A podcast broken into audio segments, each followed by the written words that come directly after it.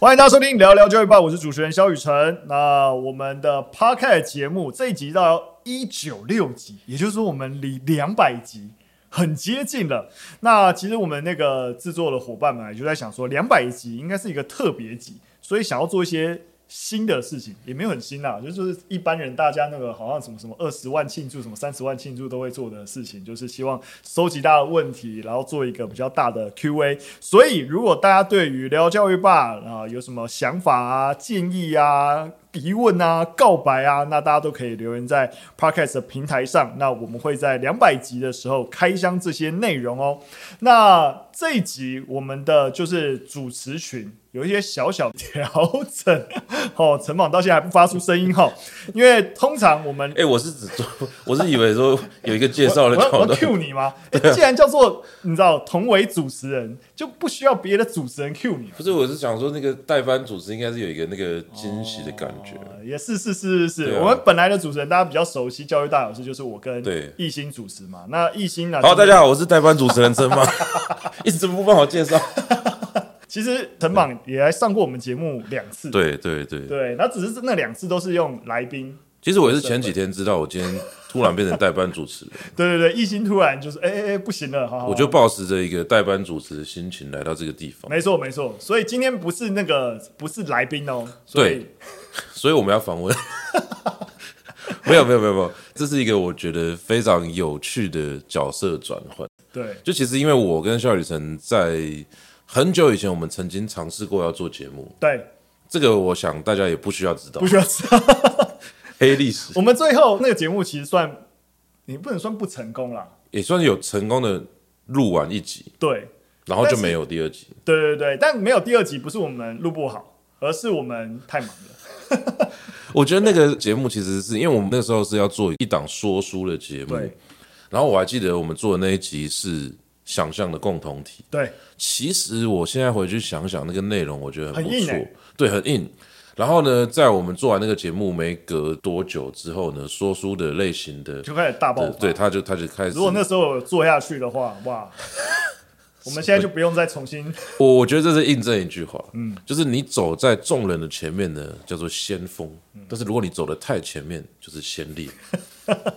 所以我们那时候走太前面，应该走慢一点。但我觉得啊，就是如果说先烈还是有点太捧我们自己了。我觉得那时候我们就是没有找到一个对的。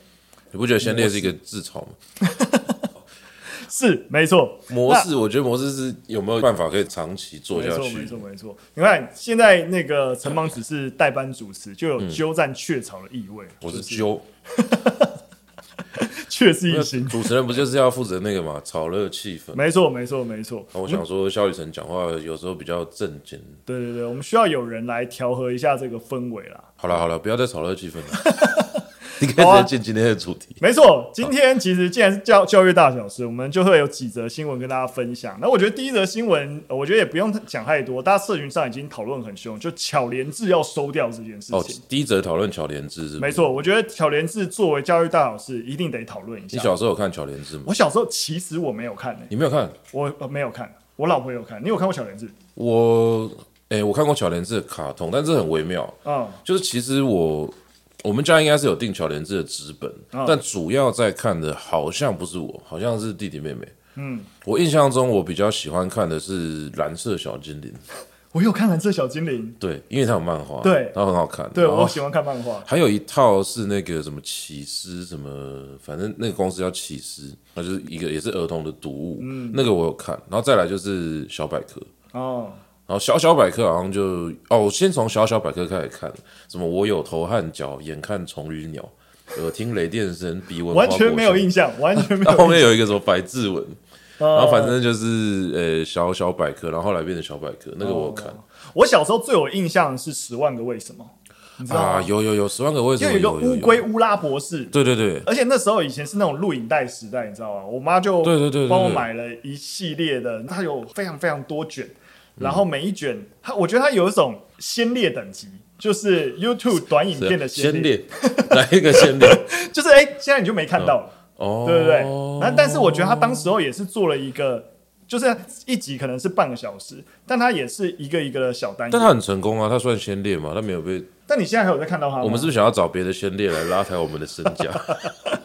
但我很喜欢呢、欸。哎、欸，但那那个做的不错、啊。对，因为他每一个都是用一个问题出发，就哎，轮、欸、胎为什么是圆？然后到底有没有做到十万个？我觉得一定没有。好，但这个概念其实很好。我觉得他是他是在满足种种那种问题的好奇心。对对，小朋友都有十万个为什么，然后他就真的很认真的发出这些问题，然后提出解释。而且乌龟一定要是博士，为什么啊？因为就他好像没有别的。哦，我觉得可能是因为对人类对于长寿的某种程度上一种、啊、一种寄托一种想象嘛，所以就会觉得他应该很有智慧。对啊，因为小朋友就是可能比较能够 get 到的是这个点啊，你总不能跟他说什么乌龟出来是长寿的象征，所以 是长寿爷爷。反正就是一个 IP 的设定，对对，我觉得应该是啊。但我觉得我们要，我回头还聊一下巧连智，就是我觉得巧连智是、嗯、因为大家知道，其实那个台湾爸前几年我们一开始做，就你们想要跟巧连智合作，其实我们比起说巧连智合作，我们更想说我们怎么样取代巧连智。哦，它是你们的竞品，应该就是说是我们的。就是瞻仰的 目标、oh,，OK，就觉得哇，你看巧连智，从我小时候，虽然我没看，我身边人都在看到现在的小朋友也都在看。每一个被瞻仰的人 都要小心，那个瞻仰你的人想要取代你，很凶残。我们就在想说，哎、欸，就是能不能有机会做像巧连智那样？但所以其实最近最近这一阵子，巧连智收掉，其实冲击很大。除了爸妈、欸，他收掉是纸本收掉，还是说是纸本收掉？对，那这个冲击是，其实也可以跟大家讲，就是说它核心收掉就是它的月刊的部分，就是它它也停止，它的灵魂消失了。对，它最核心的月刊的部分收掉。那当然，其实后面也有讲，就是说他们之后希望能够转纯数位的方式。我觉得这其实也跟他们母公司的整体的政策有关。其实如果你知道的话，他们母公司是日本公司，其实到现在都还是有获利的。就是整个集团是有在赚钱的，但因为他们是上市公司，嗯，所以虽然还是有获利能力，但获利能力是在下降，所以就受到财务上面的压力。所以，所以是资本的比较烧钱，然后又没有赚钱。细节的话，应该这样讲，就是说整个订阅人数就一直在下降。嗯嗯，对，所以你就以一个长期的趋势来看的话，就这条路越来越不可行。当然不是说公司要收掉，他们希望未来能够转纯数位的一个形式。所以他们还想要求生存，所以把一些不赚钱的地方砍掉。对对对对，就跟大学把中文系砍掉一样。对对对对，有异曲同工之妙。所以我们其实就是在想，哇，连巧连智都没有办法做下去了。嗯，哇，那在台湾要经营一个儿童产品，要在实体化，这难度越来越高。除了巧连智之外，你知道一直也包含像牛顿杂志啊，或在前阵子艺文圈比较知名，就是幼师文艺，嗯，就好几个就是呃面向儿童的，对实体的这种能够接近月刊或是定期出刊形式的东西，就接二连三的一个收掉。所以大家有一阵除了爸妈觉得哇很难过之外，另外一部分就回到出版业长期的讨论，就哇实体的这些出版品越来越难做。但是我身边是很多人在哀嚎，巧莲子收掉，因为他们就是不想要三 C 率了，对，所以他就是觉得说有资本就不错。那我个人当然是觉得，就是我没有那么反对这件事情，我没有那么反对。你的没有反对是没有反对，没有反对三 C，对，嗯、就是应该说。我觉得就是大家变成说，呃，把它塑造成一个新的价值观，就是你觉得三 C 很糟糕，但三 C 为什么很糟糕呢？是因为大人就没有在陪伴他了。嗯，当然他的吸引力是很强，可是我觉得更大的问题是你有没有陪小朋友去看那个东西。嗯，我觉得如果你有陪小朋友看的话，就算他听那个什么 Baby Shark，我觉得也 OK。嗯，当然了，大人可能会先崩溃，但是我觉得问题就是说，他也是一个陪伴的问题嘛。可是那乔连志就不是啊，乔连志就说我把纸本书丢给小孩子。那会不会是因为纸本书它的那个呃声光上面的刺激跟吸引力没有那么强？就是他比较需要大人陪伴他，因为那个东西不会自己动起来，所以大人就哎可能需要帮他念一些东西，还是怎么样？会不会是这个原因？所以大家就倾向于觉得说纸本书还是很重要。可是你如果因为巧连智收掉就开始哀嚎的，那代表说你平常根本没有在关注这世界上有多少适合小朋友读的东西。嗯，而且其实我觉得。这其实某种程度反映一个事实啊，除了就是说有需求的家长其实哀嚎崩溃，嗯，这是我们看到一个事实。但他会收掉，他的实际上就代表说有更多人没有需要这个东西。对，没错，他最后才会忍，忍不忍痛是不知道的。欸，所以真正的问题是家长不陪小孩嘛？但我觉得以时代来讲的话，现在家长陪小孩的状况应该是优于过去的了。嗯，就大家比较有意识到说，小孩子要陪伴才不会坏掉。我觉得这也是一个在一个层级里面的家长会很愿意这样做。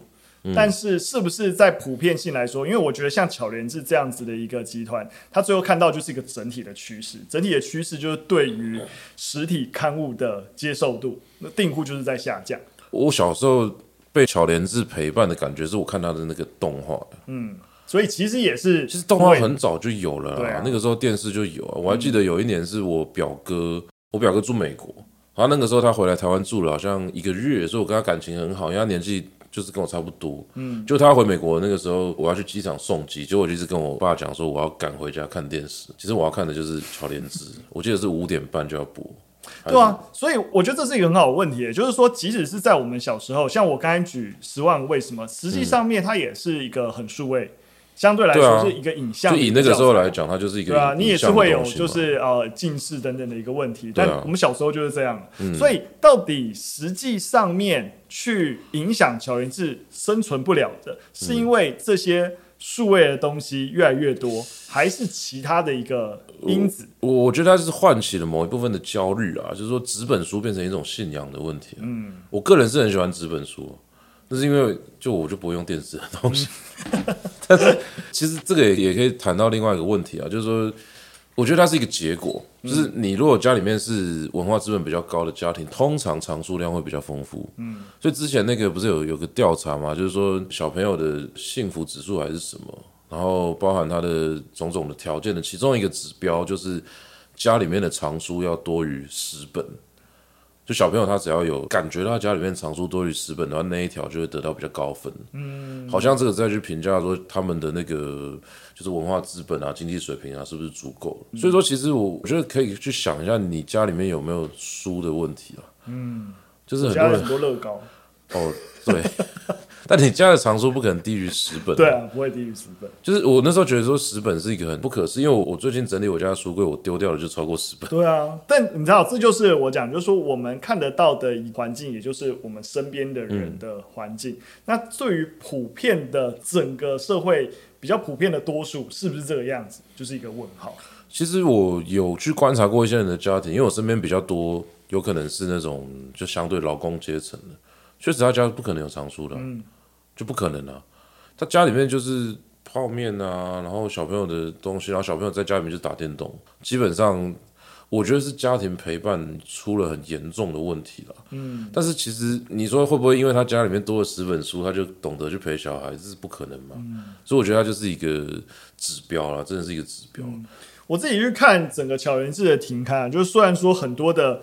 家长哀嚎，会觉得啊怎么会这样？但是实际上，你回到市场，就像刚刚说的，就是说这就是市场决定的一个结果。就大家其实就是不这么需要实体的一个刊物，或者是说其他的选择变多了。那选择不见得是三 C，其实像我这个上个周末就去。带小朋友，反正就推他去公园啊，然后你终于开始陪小孩，对对对对，周末我都会陪小孩，周末我都会。OK，然后就发现，哎、欸，其实各种儿童体验啊，然后或是手作啊、玩的东西啊，其实越来越多。哎、欸，我觉得这就是一个有趣的地方，就是说，每次我要做一个什么事情，然后我身边的家长就会揪说，哎、欸，这个地方好像很适合遛小孩，还是怎么样？嗯、就现在好像很多年轻的家长，他是呃苦恼于。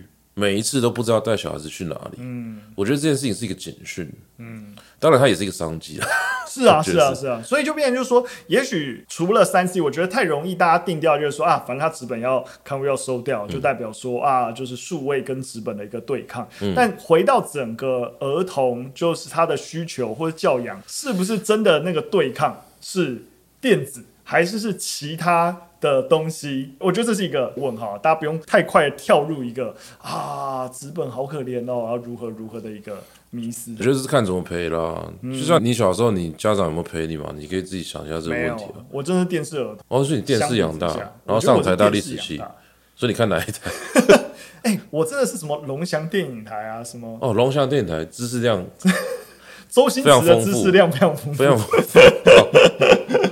是吗？你不可能家里面都完全完全没有陪吗？我我觉得跟我很早就对于历史有兴趣有关，就是为什么那个启发的点是？我觉得启发的是小学图书馆哦，图书馆。对，因为我那时候小学图书馆就是进了一套横山光辉的三国志漫画，哦，所以搞了半天是横山光辉启发了。没错，我就去小学图书馆，没错，就是一直去看漫画，然后看着看着，大家都以为哇，我每天跑图书馆认真，没有，我是去看漫画。但是，呃，应该说你为什么会跑去图书馆？好像是很有趣的问题。记忆有点不可考，但其实所有的学校都会做一件事情，就是带小朋友认识图书馆。会啊，因为他就是觉得图书馆很棒。对，然后我忘记可能是有一课刚好那堂课在图书馆上课，然后就让大家随意的去找一本你想要的书，然后就看到那本书，嗯，然后就看到漫画觉得很好看，然后之后我自己下课就一直跑过去，然后我还记得很印象深刻。后来我就对于整个中国历史很感兴趣，然后我就。要求，但图书馆里面有中国历史的书。对，但我觉得有一次，我就自己在家里很想要也能够看到，所以我有你就是要求要买书，对对对，买一册。但他们对于买书的态度是，他们他们后来有买。我觉得这就有趣了，就是因为他们都不管书里面是什么，对。但是阅读这件事情，某种程度上对家长来说是神圣的，嗯，所以他觉得，哎，我的小孩子有在读书就不错，嗯。那小孩子如果在划手机就不行，嗯。但是你说这件事情是一个。偏见嘛，我觉得它就有脉络了，其来有自嘛。你手机里面的确它不可知的东西就更多，那书里面不可知的东西比较像是，就算你知道了，好像也不怎么样。就好像我们小时候，我也是会看到有一些书，它就是有提到一些十八禁的东西，因为它种种的脉络之下就不太会被诟病了。就是怎么讲到一个，也是我觉得我刚刚想到我之前跟那个访问特工门的秘书长，嗯、我就有聊到一个。逻辑上，我觉得是一致的一个关键，就是不论是三 C 啊纸本，就是。家长的角色在哪里？对，他有没有在陪伴呢、啊？对，像特工盟，就是他们就在做特色公园，嗯、然后他们其实就在提到，就是说，其实很多的家长对于就是啊，好像那个什么什么攀爬之类一些很有特色公园，很害怕，嗯、觉得很危险。哎、欸，这个有问题吧？没错，它的前提都是因为你只想要小孩去公园玩，嗯、你就可以在旁边划手机，所以你还希望那些，你现在那个环境是绝对安全的？对，绝对安全。那绝对安全就绝对无聊。对你对于 富贵险中求。对你对于一些看起来比较有挑战性的东西，哦、你直觉就危险。那你直觉危险，你就会觉得相对应来说，小孩的体验就会受到限制。但是其实带小朋友去公园，是我真的很不喜欢看到家长在旁边划手机。嗯、我就很想走过去，把说你带小朋友来，你是干嘛？这个你是正义魔人吗？对，没有，我就没有做这个动作啊。我只是你在内心想，哎、欸，哦，我最近真的感受到公园的威力。就是我，我前阵子先说出国，就我老婆出国。那出国都剩我一个人带小孩，我那时候就不知道哪来的，我这个人个性你知道吗？有时候就是很喜欢搬石头砸自己的脚，想要给自己一点挑战。所以我那天就想说，我不能够就是老婆出国三天，我都待在家里面，这个挑战性太低了。因为我就觉得说，我已经玩过很多次这个游戏，我觉得一个人在家育儿没有什么难度啊，顶多就是发生一些意外，洗个床单什么，没什么问题。然后我想说，我要挑战。高难度，我就想说，我带他去中南部找朋友。结果那天早上，我们真的是也没有计划好。就我朋友他姐姐刚好他有小孩子，就是问说：“哎，那你要不要小朋友一起带去公园？”他原本是想说要帮我带去，嗯，因为想说我都下来嘛，应该想要放假。但他不知道，就是其实陪小朋友玩，其实对我来说是放假的一种。所以我就想说，我也想要去。然后我那时候带小朋友去公园的时候，我发现一件事情，就是中南部的溜滑梯比较滑。也是塑胶溜滑梯吗？它也是，可是不是因为台北溜滑梯都很废啊。哦、就是我之前带小朋友去台北还是新北市那种和平公园啊，那个溜滑梯看起来都超好玩的。就是我小时候会在那边，但那摩擦力很对大，摩擦力很大，滑到一半就卡在那边。我都觉得小时候我在那边狂溜一个下午，但是那个时候我就去看小朋友在那边滑，他是手要在后面帮忙推，他才有办法下去。然后我本来以为是安全的考量，但是后来我听说好像是这是那个苗博雅讲。他透露一个消息，就是说，因为有的公园那溜滑梯很滑，小朋友在那边一叠出位其实也低嘛，就是在滑的时候会叫，然后就很吵，吵到附近的那个居民，所以说他们就把溜滑梯的那个坡度改缓，然后降低小朋友音量。某种程度上，我觉得蛮有智慧，但是造成那个工人很无聊。嗯，然后像我们小时候那个荡秋千，我不知道你们玩过，就是那个铁链加木板，那个最好玩，但是绝对出事。嗯。我每次去公园都看到那个上面至少绕了好几圈，就是那个秋千就缠在那个上面，那一定有哪一个北吧小，就是他就在那边玩到那个，因为我们以前荡秋千是会荡到九十度以上的啊，但是我后来回想起来，那超可怕，那很危险。我记得我小时候写作文，我有一篇作文就在写我的寒假还是暑假的生活，其中有一集就是写荡秋千。我就每一天目标是要荡的比昨天更高，因为你要在那边一直用那个膝盖在那边加速，然后就是你最后可以荡到九十度。然后我看到隔壁邻居的小孩荡到那种超过九十度，然后我在想说，那是不是哪一天他就翻过去？这也是家长啊，或是这些设计这些公园的人，或是得到的一些压力，这些担心不是没有道理。嗯，就是如果有一些相对来讲比较有挑战性，或是比较刺激一点的一个设施，小孩如果自己玩，会不会有危险发生？会啊，会啊。所以问题都还是那家长的角色，在孩子玩的时候应该要干嘛？其实教育最难的地方就是这个啊，因为其实最理想的教育就是让他要干嘛都可以嘛。嗯啊，但是你不能够说他这件事情干完之后他学到了，但是他生命也结束了。所以我们有时候没有需要那么多的用生命来体验这件事情。可是问题就是说，你要怎么样在这个中间刚刚好抓到那个平衡点？我其实对于溜滑梯的印象没有很深刻，但我觉得我最你你最喜欢玩的游乐器材是？其实是沙，欸，对，是沙，真的假的？但不是一般的沙。那你要去念人类系，这是什么歧视发言？我最有印象的是，我小时候，我妈在一段时间之后会带我去青年公园。哦，青年公园，青年公园很大，然后而且我我小时候也会去，嗯。而且青年公园你知道吗？它都会有一些小摊贩，那些小摊贩，对，那些小摊贩其实就是卖一些，也是那种很小型的一些，弹弹珠汽水还是什么？不是不是，他会卖一些小朋友的一些微型互动的东西。我不知道你们有没有玩过那种，就是一个一个板子，嗯，然后有各种颜色的沙。哦，有啊，我知道，是沙画，对对对，沙画板，然后就、哦、所以那个摊贩那个时候在那个地方卖一个东西，对对对对，我我有印象，我在青年公园玩过，对，我现在想起来，我为什么要跑去公园玩这个？对，奇怪，觉得有点奇怪，没错。你不讲，我没有想过这件事情。但我印象很深刻，就觉得说啊，那时候我的印象就是在公园，尤其像去青年公园这种大公园，有游乐设施，然后很多小朋友，然后有很多摊贩，有各种。好玩的东西，嗯嗯，然后玩这种沙画是我印象最深刻的一个体验。啊！你这样想起来，我我突然有点印象了。嗯、小时候被带到青年公园，好像就真的是去那边摊贩买一些奇怪的东西，对，买一些奇怪的东西，然后就是给小朋友的。但是我我印象你没有讲的时候，我印象比较深的是青年公园也有一些可以爬的东西，哦、就是、那个、我可能太文静了，那种五百障碍。都喜欢，没有，因为我妈很喜欢叫我爬啊，我不知道他到底是哪里被天启。其实我觉得爬东西对小孩子来说是很好的，因为他四肢平衡还是怎么样。其实这个事情，像假设我要办学校，我现在办学校，我也很希望有一个攀岩墙还是怎么样。就小朋友就是要乱爬。那像我我们社区的小孩子也基本上都可以乱爬，我们就确保怎么样，大不了就是摔破头。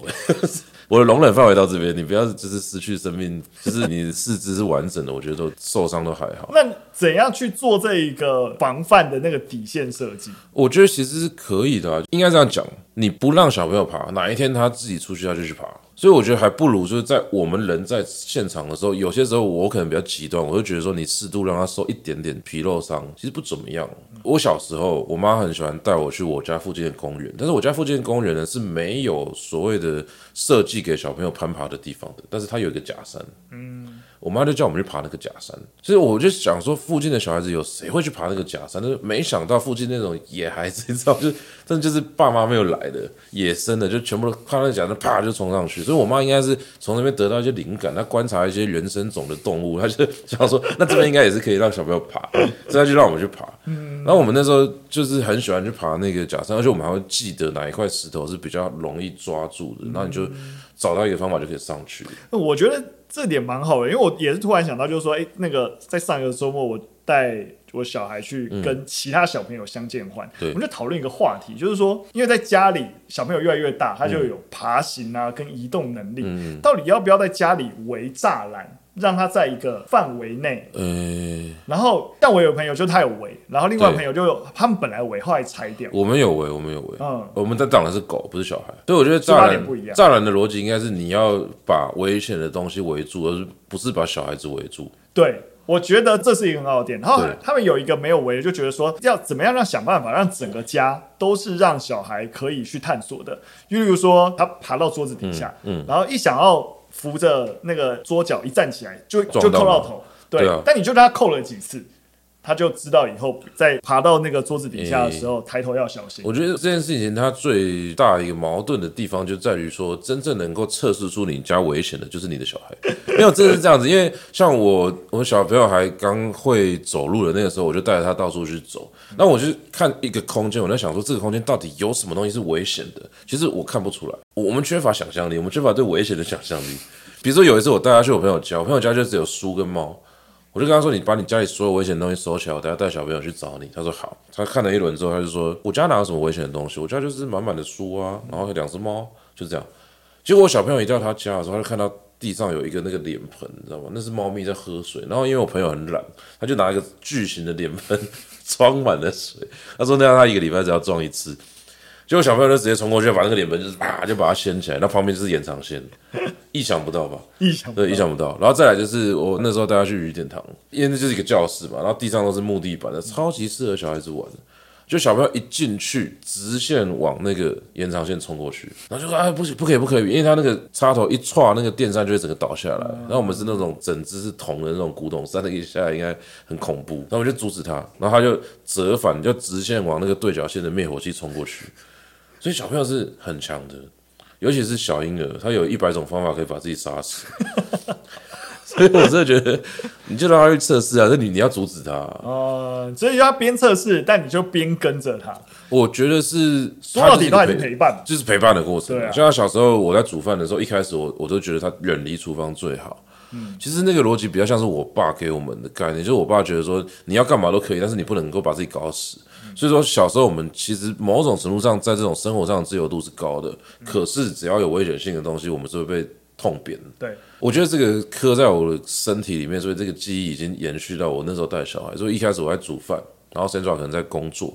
然后这个时候，小朋友他就会摸摸摸就跑进厨房，然后我就一大吼啊，就是把小朋友抱走还是怎么样？是因为我不想要直接吼我老婆嘛，所以我就是跟小朋友讲说，哎、欸、哎、欸，就是一直吼他。就后来生小跟我讲说，你不要这么大声。嗯、我想说啊，好啊，算了、啊，就想说那不然就来陪陪看嘛。那结果那个时候真的是手把手的，就是小朋友要干嘛，他他其实好奇我现在在干嘛，所以菜刀我也给他拿，瓦斯炉我也给他开。就全部的东西，我就是人在旁边。你要拿菜刀，我就是握住你的手，因为我怕他等下挥一下就挥到我，嗯、握住你的手啊。要切什么就一个一个切。那、我跟他讲说，那个很利，因为我刀都磨很利嘛，很利，你要这样切还是怎么样？好，切完之后把刀放在很远的地方，再把它抱去瓦斯炉。说你你对这好奇对不对？你偷在私底下你偷转过几次？我有看到，那你就给你转。好，跟他讲说，哎、转了之后会热。嗯欸，其实他现在就对厨房失去兴趣了。我现在邀请他一起煮饭，他记得很有道理耶。对啊，你就是也要需要先满足他的好奇心跟探索的欲望。是啊，是啊，你就不要未来就不，他就会对你失去兴趣。那是代表说他一开始会来乱你，是因为他好奇会发生什么事情嘛？那你就跟他讲说，其实也不会发生什么事情了。那他好像就觉得，好啊，就这样啊，不错哎，不错。但是有些时候，我小朋友他会突然想要跟我一起煮饭呢。我觉得那个时候你就真的可以享受到他想帮忙的感觉，虽然说还是会捣蛋。了解。我觉得我们这个话题蛮好的，在这边能够做一个巧连智嘛，对不对？对对对，我们巧连智。我本来讲到巧连智，我是想要分享我学长之前贴给我那个巧虎有一集去动物园看老虎，怎么样？说来听听。巧虎去动物园看老虎，你感受一下这 这中间的荒谬之处。我刚才瞬间忘记巧虎原来是巧虎 老虎啊，对啊，对啊，所以你你觉得怎么样？黑皮有一天去看台湾黑熊，你觉得怎么样？只有一种到底发生什么事情？对啊，那好在因为老虎没有办法吃嘛。结果那一集的状况怎么样？不是我小时候看的时候，我就有一点疑问了，因为他们巧连智的那些动物还是会吃东西。陶乐比好像是一只什么鹦鹉还是什么？嗯，他吃炸鸡不是觉得怪怪的吗？但是我觉得说好像这就算，但是巧虎去动物园看老虎，那你不禁会想象，那巧虎是怎么来的？我本来想讲这个，但是后来我们很顺利的就是导到一个很温馨的话题。对，陪伴。好的，OK，陪伴是很重要的，陪伴很重要。好的，那我们是怎么样？我们现在这一集主持的，我代班的还可以吧？代班还不错，还可以，还可以接受。各位听众可以接受吗？听众朋友有任何的一个想法跟建议，就是揪揪要留言告诉我们。对，但其实今天还想要聊第二个话题。哦，还有第二个话题。对，我以为要收掉。我觉得我们今天刚好想要跟大家分享两个最近社群上面讨论。教育好比较热的事情，我觉得巧连智是一个家长群讨论的一个焦点。那刚我觉得刚好最近有一个学生群讨论的焦点，好就是私立大学补助这一题。你确定我们这一集 有办法讲？我也小小讲，好，小讲一下，小小讲，小讲一下。简单先跟大家讲一下，就是大家知道，其实过去几年就已经很多政治人物就在讲、嗯、啊，就是说呃，就是很多的私校的，对，私校学费很高，然后所以很多人其实读了压力会很大啊，助学贷款者，所以要对这些人做私立大学的一个学费补贴啊之类。那这件事情基本上就正式的拍板定案。那私立大专院校的学杂费减免政策，接下来就是在其实就现在了，二月就正式上路了。所以减免是减到什么程度？减免的话，每学年的学费减免最多可以到新台币三点五万元。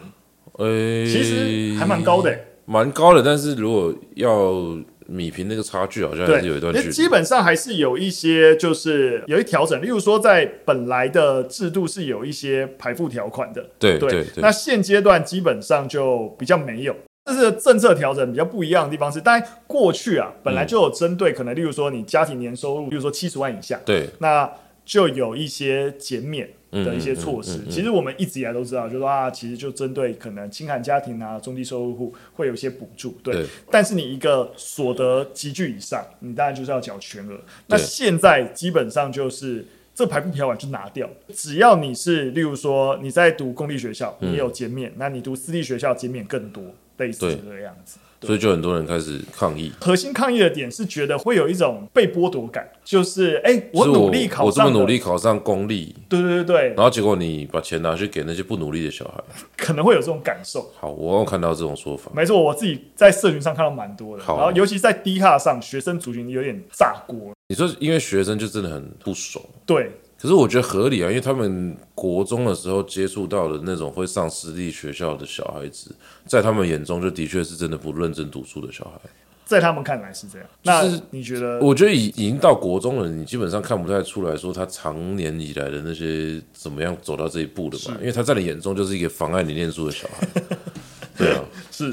可是确实，你任何的政策都一定会有，就是真的你会不小心帮到不需要帮助的人。嗯，其实很多人在讨论的事情是为什么要把排富条款拿掉？对啊，竟然啊、呃，有些人家境比较不好，然后也因此没办法考上公立，然后但又希望能够继续念书，哎、嗯，所以有补助，好，大家觉得合理。对、啊，那你又不排富，那有些人就是其实家里很有钱，然后。我觉得就是这种相对剥夺感，嗯，就会。那你自己觉得排付条款拿掉是合理的？我觉得你看什么层面。如果你看所谓你觉得你很在意公平，那我觉得当然有排付条款，大家会觉得比较公平。对。但是觉得哦，但我觉得回到你知道，作为一个公司的经营者，我就会看成本。嗯、就是如果你为了设定排付条款，嗯，那你就要去检查你要如何排付，你要去认证。对不对？对啊，你就要提交更完整的申请，去确认说，哎，你虽然因为你知道有些有钱人是这样，嗯、你要看他净薪资收入可能很低，嗯、但我家里可能一堆地啊，一堆房子啊，那你说他叫做没钱的人吗？对不对？所以你会发现，一旦你想要设排排富条款，你就会有很多的防避的措施可以跟着要叠加，嗯、也就是代表说，你为了要查核这些申请人是不是符合资格，你所耗费的行政成本就会变得更大。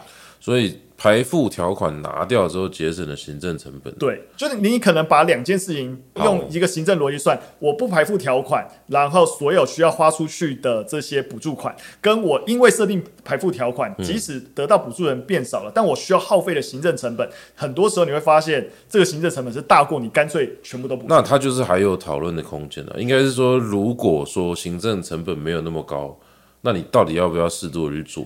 是，但是如果在现行的政府运行机制底下很难解决这个问题，嗯、我是尊重不设排付条款的。就是说，他判断上他觉得这样子比较简单。而且另外一个点哦，其实我觉得成本一定是一个很大的考量。嗯嗯嗯、另外一个点当然也是行政效率的问题，就会变成说，你发现有些时候，其实，在台湾申请很多东西，你会觉得很方便。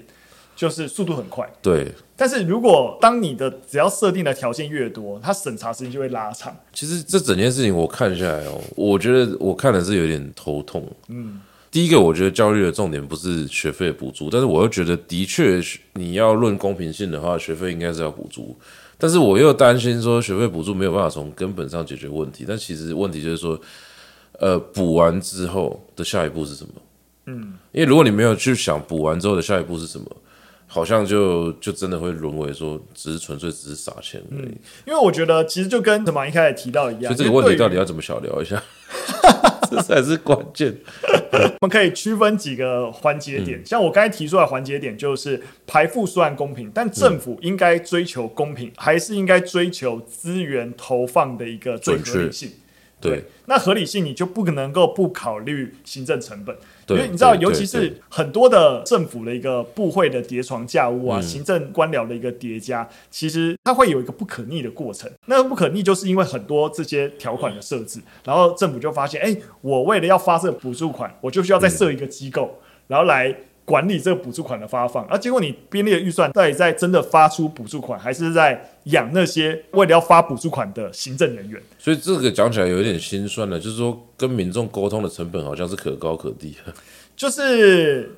因为说我反正我就干了这件事情嘛，但我这个事情就是目前为止我觉得最合理的资源运用嘛。嗯，但结果群众就是看不懂，就觉得说，因为他们又不在里面呢、啊，他不知道说你的角度是什么，他就觉得说，哎、欸，你为什么有一件事你没有做到理想值？但我觉得这又是另外一个点，就是对于政府而言，你一定会听到有人在改。对啊，但是这些声音重不重要？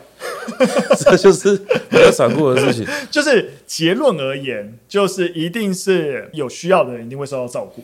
对不对？那有一些没这么需要的人也受到了照顾，但是整体国家会有什么损失吗？好像好像也还好。所以其实你会发现，最大的问题只有那些如果问那些念公立大学的学生，嗯、就是说，哎，那既然私立大学有补助，要不然那你去念私立大学好吗？他也不要嘛，因为公立大学相对还是比较便宜，对嘛？或是说相对来说，他觉得在现行台湾的他想念的公立学校，也许觉得资源他想要得到的资源比较多，对不对？对啊、所以也就是说，他也没有损失，因为其实。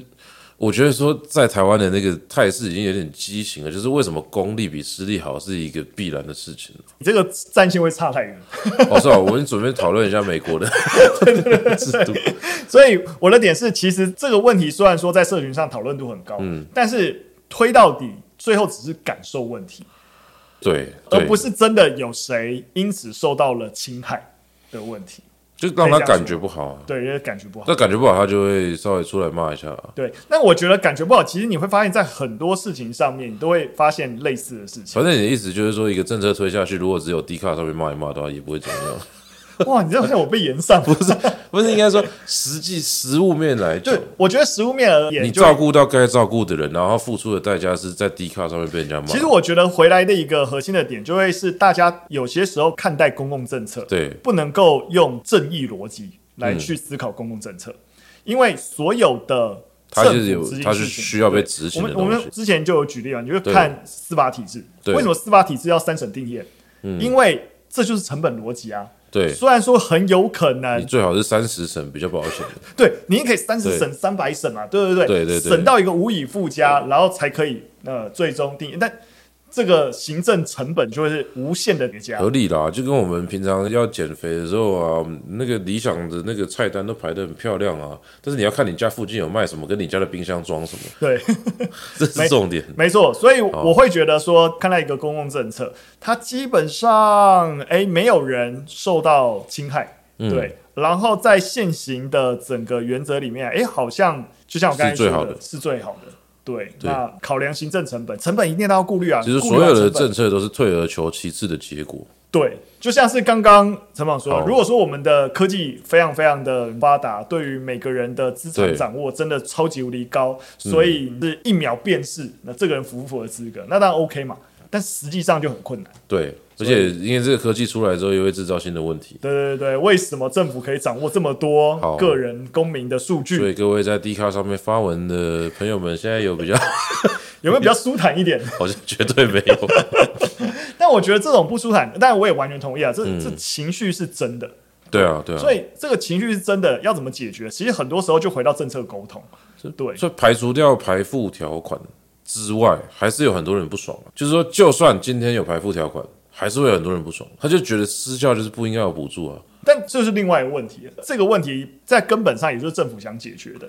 因为有些人就会像你刚才说的，在生命历程里面看起来就是啊，会念私校他就是不认真。嗯。但是就国家整体的统计数据而言，去看的点就是很多其实是他的社经背景去造成他。在读书上面的在既有体制上面成绩不够好，我因此我我觉得我觉得扯到这边就是已经他想太多了。对啊，因为其实你把所有的政府补助摊开，反正每一年他补助就长这个样子嘛，那你就因为这个再去选填你的志愿就好了。如果你真的这么 care 学费的话，是，对啊，你就挑一个学费最便宜的去选。没错，但是好像大家就比较像是说我已经读了，然后你怎么可以也这么便宜这样子？我觉得由于念书这件事情，嗯嗯嗯，就是他在一个学习阶段里面。他看到的就是选择，就是这些，嗯，所以我觉得这相对不管，尤其是我觉得在学校里面相对不管最常发生的，其实就是原住民加分。哦，其实原住民加分跟一般人一点关系都没有。对啊，但是会有一种凭什么你可以加分？对啊，因为他就觉得你进台大的占我名额，但是我们就跟他解释说没有没有，那不是对，那是一个外加名额，但是对大家就觉得不管怎么说，反正你就是不应该被保障。所以我会觉得其实这种感受问题其实很难被解决了。但是我觉得其实这个背后就是说你要去解决这个问题的时候，你必须要换位思考吧。但是因为其实我们的教育它某种程度上是鼓励竞争，所以你鼓励竞争的结果就是大家比较不会换位思考。那这个时候怎么办呢？就是家长要从小陪伴小孩子。没有，我讲是真的，我讲是真的。虽然说听起来很像是故意收回我们一开始的主题，但是我其实我觉得是。你从小如果让他就是处在一个他必须要自己去争取，或者说他自己去面对一个没有人陪伴他的环境，那某种程度上，我觉得他相对的就会觉得自己是匮乏。那比较匮乏，你当然长大之后，哎，如果你又运气好，你家里面条件给足了，还是你资质不错，我姑且资质论一下，那你当然会有比较好的条件发展。